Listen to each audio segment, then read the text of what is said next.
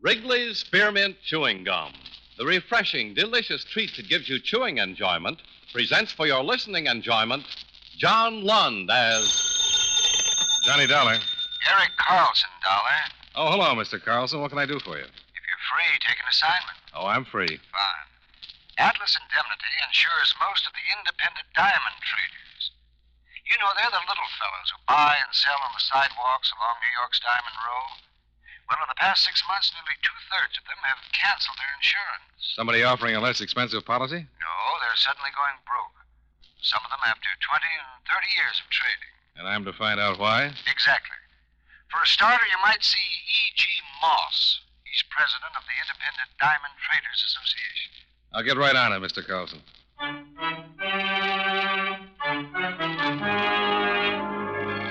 The makers of Wrigley's Spearmint Chewing Gum bring you John Lund in another adventure of the man with the action packed expense account, America's fabulous freelance insurance investigator. Yours truly, Johnny Dollar.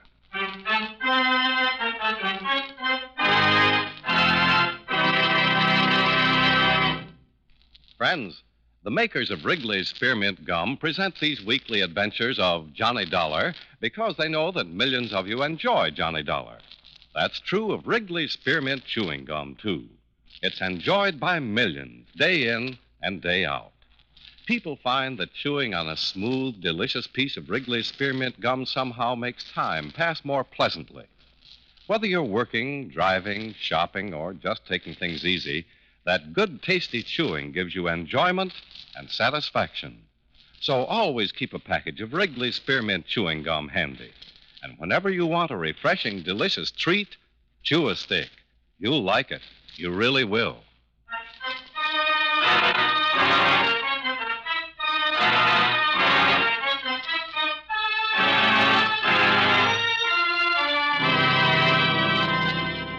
Expense account submitted by Special Investigator Johnny Dollar to Home Office Atlas Indemnity Company, Hartford, Connecticut.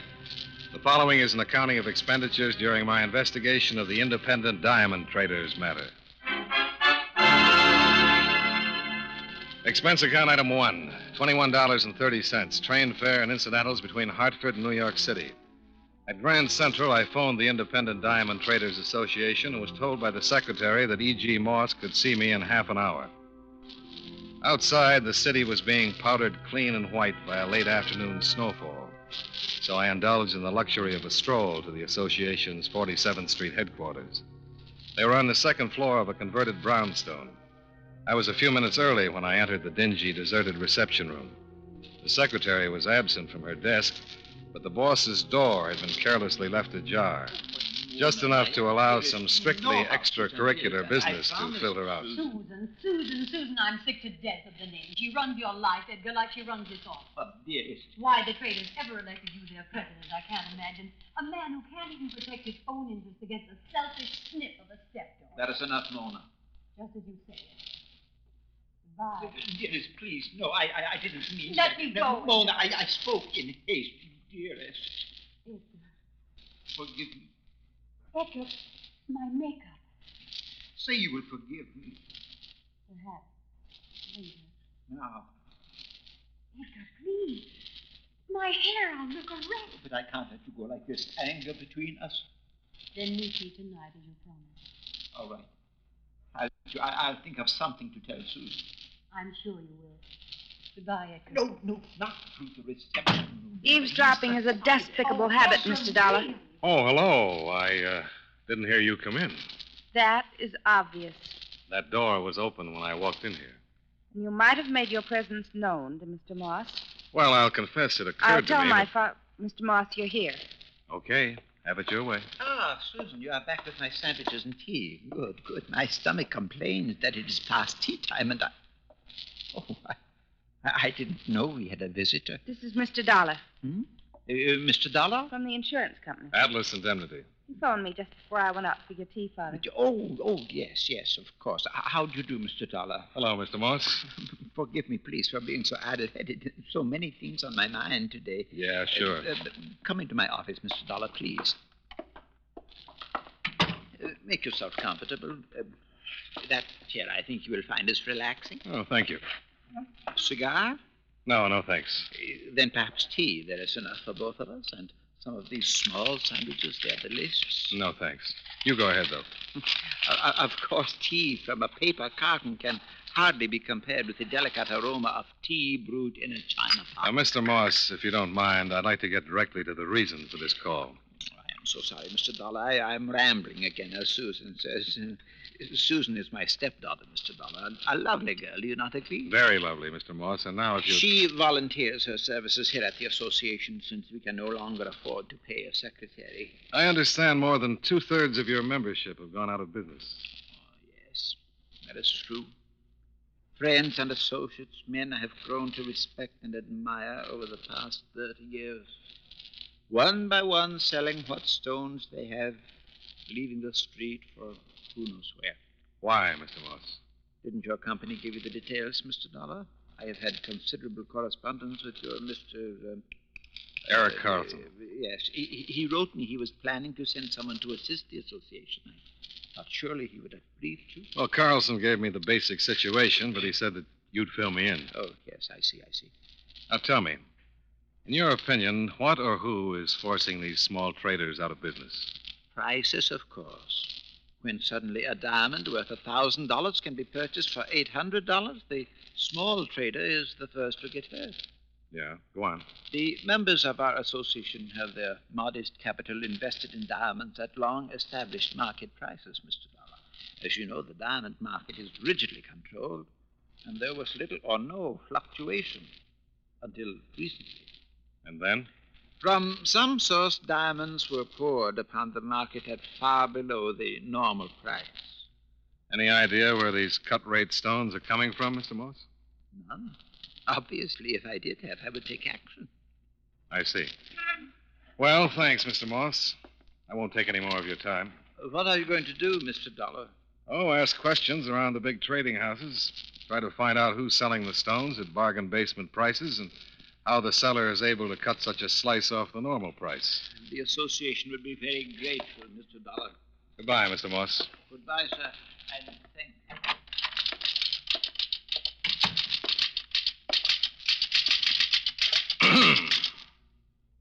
Yes? Any chance of burying the hatchet, Miss Carla? You seem to be very anxious to save face, Mr. Dollar. Look, I said I was sorry. I was listening and you caught me cold. But uh, considering the dialogue that was coming out of your father's office, wouldn't you have listened? Well, I suppose Daddy is a little silly over that woman. And maybe I did leave his door ajar. I accept your apology. Hey, I didn't apologize. I said maybe I left his door ajar. Now who's trying to save face? I didn't apologize. Shall we call it a draw? You're very persuasive, Mr. Dollar. Goodbye, Susan.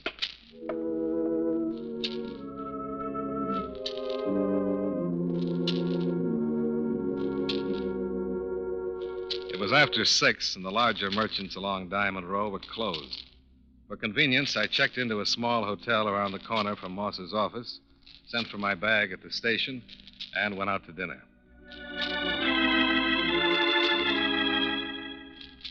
Expense account item two, three dollars and five cents. Note, I don't want this to set a precedent in low dinner tabs.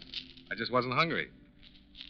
Well, the charm of the first snowfall had now palled on me, so I bought some papers and returned to the hotel. Oh, yes, sir. 318, please. Uh, 380. Oh, Mr. Dollar. Oh, forgive me. I didn't Oh, recognize that's all right. you. You've only seen me once before. Well, yes, of course, but that certainly is no excuse. It just seems that lately I. Oh, my. There I go again. There's a package for you. A package? Yes, I have it here. Uh, no, no, that's not it. Let me just- Oh, yes. Now, Here it is. There you are, sir. Oh, thank you. Hmm. Were you on duty when this was delivered? Uh, Mr. Dollar, with the exception of Wednesdays, I am on duty every day, from 8 in the morning until noon, and from 4 until midnight. and since this is Tuesday, obviously. Now, I about wasn't. this package. Who delivered it? Well, I'm sorry, Mr. Dollar, but I just can't. I just. Oh, my, my, my, my, my. I just can't help it. Well, as a matter of fact, I must have dozed off. I, I found it on the desk about, uh, about 10 minutes ago. I see. May I have my key, please? 318.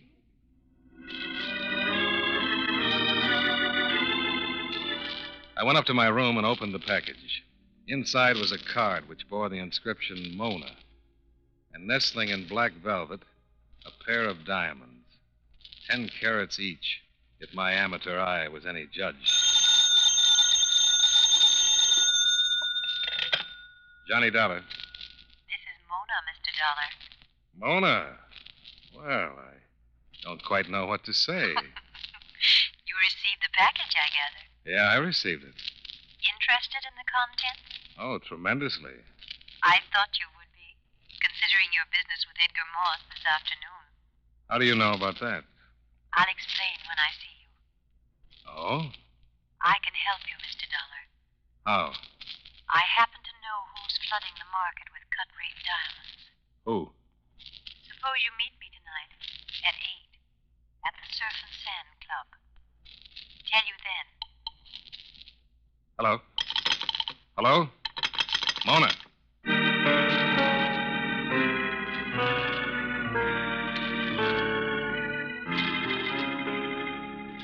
The Surf and Sand was a new night spot on the north shore of Long Island. I ran up expense account item three, $6.50, including tip, to square things with a taximeter that had all the symptoms of a doped racehorse. The interior of the club was sleek and candlelit, with aquariums of tropical fish wherever you looked and very few customers to admire them. I decided to wait for my date at the bar. Uh, Good evening, sir. Much pleasure. A lady named Mona, bartender. You know her? I know several Monas, sir. Well, lucky you. Your Mona blonde, brunette, or so-so? I couldn't say. Blind date? Mm hmm. And she has a voice that's more than just a voice. What lady named Mona hasn't? A very astute observation. Now, maybe you'd construct me a nice bourbon and. Hey, suddenly the horizon brightened. you mean that redhead standing in the foyer? Very decorative. No hobby for a man with a weak constitution. You know her? Oh, she comes in now and then. Seems to be looking for someone. You know who? I imagine you. What? Her name's Mona. Oh, why didn't you say so sooner?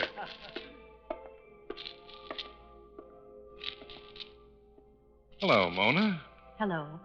I'm Johnny Dollar. Yes, I know. I saw you at the bar. Well, why didn't you come over? Or uh, are you waiting for someone else? Just you, Johnny. My car's outside. Let's drive somewhere.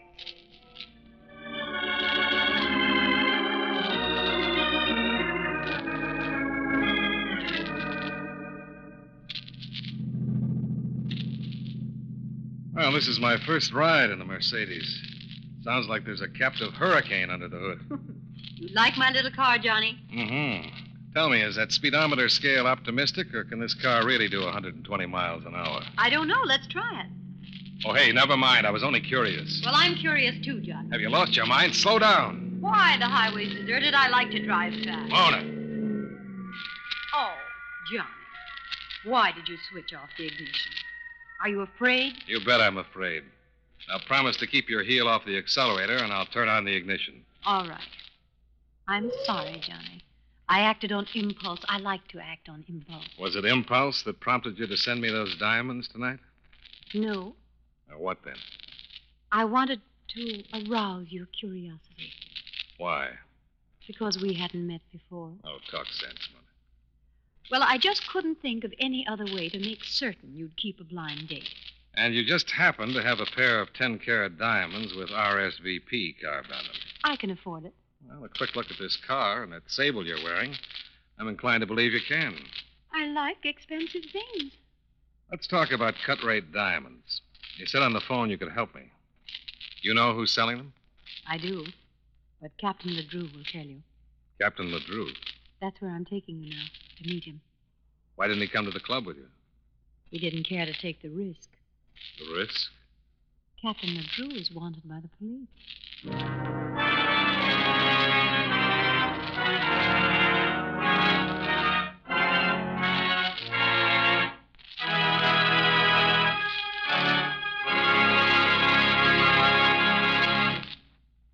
Friends, Wrigley's Spearmint Chewing Gum is a refreshing, delicious treat you can enjoy just about any time. Even when you're busy working, You can slip a stick of Wrigley's spearmint in your mouth and enjoy that pleasant chewing. The lively, full bodied spearmint flavor cools your mouth and freshens your taste. The good, smooth chewing helps relieve pent up tension, gives you satisfaction. As a result, you seem to feel more relaxed and get more enjoyment out of what you're doing. So enjoy chewing Wrigley's spearmint gum while you work and at other times, too. Get a few packages next time you're at the store. That's Wrigley's Spearmint Chewing Gum. Healthful, refreshing, delicious.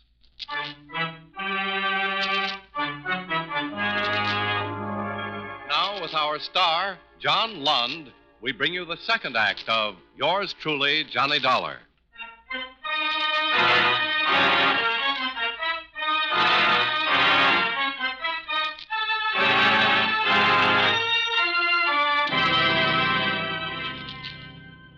For the rest of the ride north on the Jones Beach Highway, Mona kept the Mercedes at a sane speed and the talks at trifles. When we finally stopped, it was before a ramshackle beach cottage. He's inside. What took you so long, Mona? I've been waiting an hour. Johnny, uh, Mr. Dollar doesn't like to drive fast, Captain LaDrew. Everything okay? He was alone. No one followed him. Would you mind telling me what this is all about? Sit down, Dollar. Pour him a drink, Mona. I'll skip the drink. Then sit down. I sure? I'll come right to the point, Dollar. I'm sailing tonight, out of the country. Bon voyage. Don't waste my time with your attempted humor. Up to now, my time has been wasted, several hours of it. Now, let's get down to cases, Captain. Mona said you'd tell me who's dumping cut rate diamonds. I am, Dollar. Oh. I smuggle them into the country. That's my business. Racket, you mean? Johnny, be smart. Just listen. Like I said, smuggling is my business. Diamonds. I don't pay taxes. I don't pay custom duty. And you can undersell the legitimate dealers and still show a whopping profit, huh? This is my last trip to the States. The market's oversupplied, but I have one final contract to fulfill. How does all this concern me? You're going to make the delivery for me, Dollar. Tonight. Me? You've already been paid. More than you scratch out of a hundred insurance cases. Oh, the two sparklers Mona sent. I see. The card was my contribution, Johnny. It made all the difference, Mona. That's enough, Dollar. I was only expressing my appreciation, Captain. Johnny, shut up. Will you? I'm losing my patience, Dollar. Likewise, Ledrew. Here are the diamonds you sent me. Get another boy. Sit down.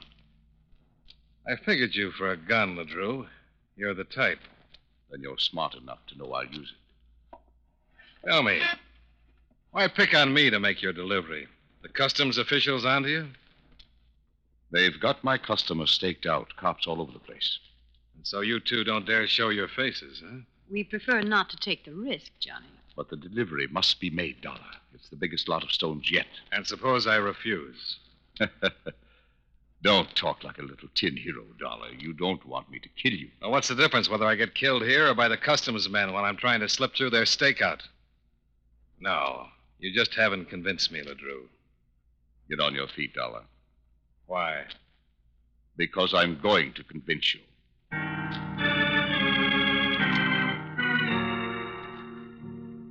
As I got to my feet, I expected Ledrew to start convincing me with the butt of his revolver, but I guessed wrong.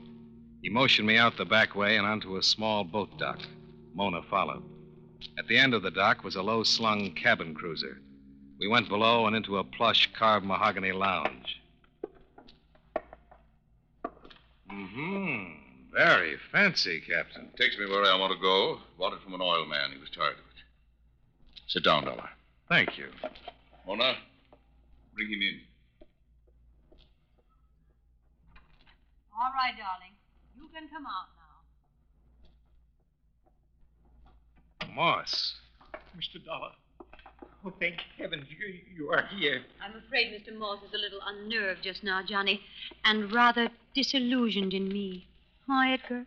Mr. Dollar, for heaven's sake, help me. Do whatever they ask. I think he'll help you, Mr. Morse. What do you say now, Dollar? Suppose I still say no. Johnny, you don't want to have Mr. Morse's death on your conscience, do you? Oh, it's like that, huh? I've a lot at stake, Dollar. I'll do what I have to. Let's leave them alone, Captain, to talk it over. Okay. Johnny, Yeah? be smart. Don't try any heroic. I'm touched by your concern, Mona. I'm coming. All right, Moss, let's have it. How did you ever get into this jam? Mona. She led me on. I, I was foolish enough to believe that she. She. Oh, never mind. I can guess the rest. Mr. Dollar, you have got to do what they ask. You can't let them kill me. You can't. Get hold of yourself, But Moss. you must do what they say. They, they, they mean to kill me if you refuse, and you too. They will kill you too. Take it easy. Do you think there is a chance to escape? The name is Dollar, not Houdini. There's only one exit onto the dock, and it's being covered by a 38. Oh, then you must do what they ask, Mr. Dollar. Use your head. There's not a chance in a million I can get past those customs men. Yes, yes, there is. They have a plan. What? I heard them talking about how you could make the delivery. Yeah, how? Everything settled, Dollar? No, nothing's settled. Do you think I'd go for a deal like that? You came here tonight, didn't you? Yeah, I suppose my sanity can be questioned on that score. Don't rub it in, Captain. Johnny was curious. Well, who wouldn't be? Diamonds left at my hotel, a blind date with a voice that would melt a marble saint. Ah. Always was a sucker for a mystery. And a chase, Johnny. You decided to cooperate, Dollar. Yes, yes, he has. Don't rush me, Mr. Moss. First, I'll have to hear more about that plan you overheard. If there's a chance, well, under the circumstances, maybe I'll try to make the delivery. Now you're being smart. Let's hear your plan. It's very simple. You phone my client. Tell him who you are and why the insurance company sent you to New York. Yeah, and? You insist on seeing him tonight. You say you're interviewing all the big diamond merchants, Johnny, to get their opinions on why the market has fallen so suddenly. Why don't I just tell your customer the real reason I want to see him? Now you're being wise again, Dollar. Johnny, you know the customs officials will have our client's phone tapped. They'll be listening to every word. And you figure they'll make a quick check with Atlas Indemnity. When they learn I was sent down here on legitimate business, they'll let me into your client's place unmolested. That's it, Dollar. Well, I've got to admit it sounds plausible enough. It will work. They won't bother a guy with your reputation. That's why we've had you shadowed since you left your apartment in Hartford. I'm overwhelmed by the honor. Of course, you happened to enter the case at exactly the right moment. Oh, now you've spoiled it, Mona. Here's the envelope I want you to deliver, Dollar. You'll bring back another envelope. Suppose I bring back the police. From topside, I can see the highway for a mile in both directions. I'll put to sea the second I spot anything that remotely resembles a cop. Mr. Moss will sail with us, of course. Mr. Dollar, please don't involve the police, please. Relax, Moss, relax. Okay, LeDrew. You've got yourself a patsy. But what guarantee do I have that Moss and I will be freed when I get back from this job? Why, Johnny, you have the captain's word, of course. Lucky me.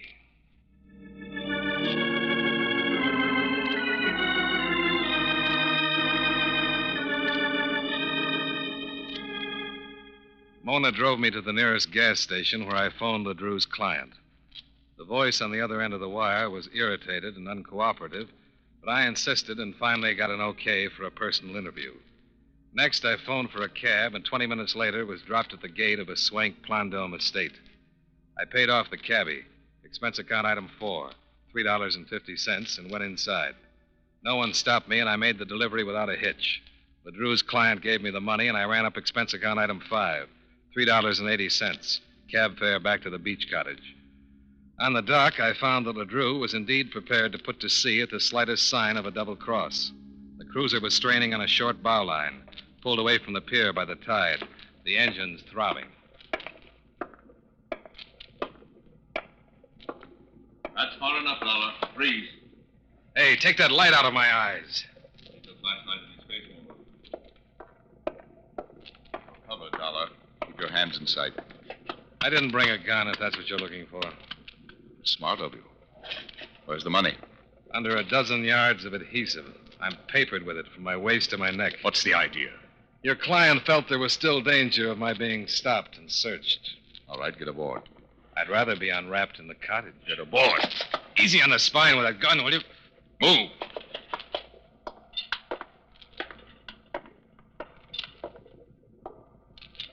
Jump aboard, Dollar. Are you kidding? Even if I weren't taped up, I doubt if I could make that jump. Give you a hand on that line. Ledrew made his last mistake. As he bent over to pull in the bow line, I released the line from the mooring bit, pushed him into the water, and jumped for the boat at the same time. He snapped a shot at me on his way down, but I was well aboard by then. Mona, the picture of frustration, went charging up and down the dock, looking for something with which to retrieve her floundering partner, and yelling incantations at me in a voice far from sultry.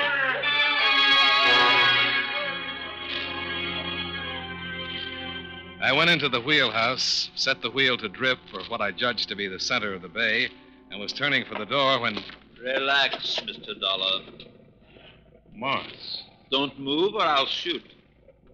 What is this? A surprise twist, I think it is called. You see, Ledru, Mona, and I are associates. And I'm a prize sap. Oh, don't be too hard on yourself, Mr. Dollar. I thought I was very convincing as the deceived suitor, the frightened hostage. You fooled me, Morris. The deception was necessary to enlist your cooperation. We knew you could never be hired to make that delivery, Mr. Dollar. Your professional ethics being what they are. So you staged that little lover spat I overheard in your office this afternoon, huh? Mona thought it would quicken your interest, make my supposed betrayal more plausible. What about your stepdaughter? She mixed up in this business, too? Susan knows nothing about any of this. Keep away, Dollar. You better make the first shot count, Morton.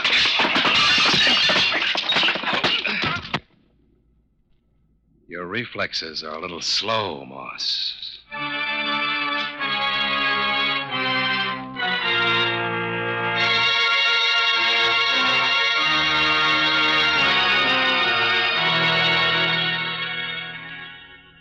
I used the ship's radio telephone to contact the police. In that Mercedes, Mona and LeDrew weren't hard to find. The rest you've already read in the papers, Mr. Carlson. Moss, LeDrew, and Mona will be out of circulation for a long time.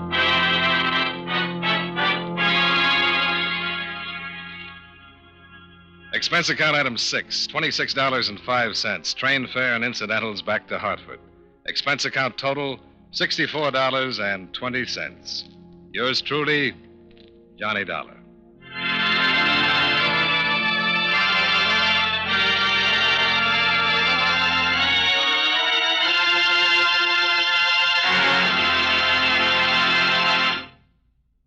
Remember, friends, Wrigley's Spearmint Chewing Gum is a refreshing, delicious treat you can enjoy just about any time. Chew a few sticks of Wrigley's Spearmint during the day and see how the good chewing helps keep you feeling fresh and alert. The lively, full bodied flavor of Wrigley's Spearmint Gum cools your mouth, freshens your taste, and sweetens your breath. The chewing itself gives you a nice little boost, helps you keep going at your best. Millions of people get real chewing enjoyment out of Wrigley's Spearmint Gum every day, and we know that you'll enjoy it too. Get a few packages and always keep some handy. That's Wrigley's Spearmint Chewing Gum. Healthful, refreshing, delicious.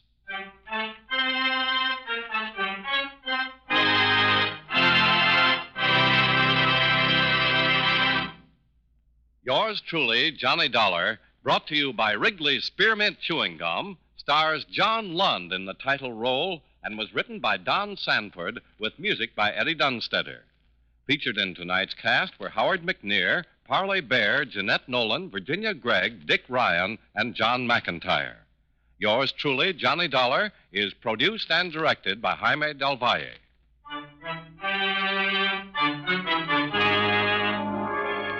The makers of Wrigley's Spearmint Chewing Gum hope you enjoyed tonight's story of Johnny Dollar and that you're enjoying delicious Wrigley's Spearmint Gum every day. This is Charles Lyon inviting you to join us again next week at this same time when, from Hollywood, John Lund returns as yours truly, Johnny Dollar.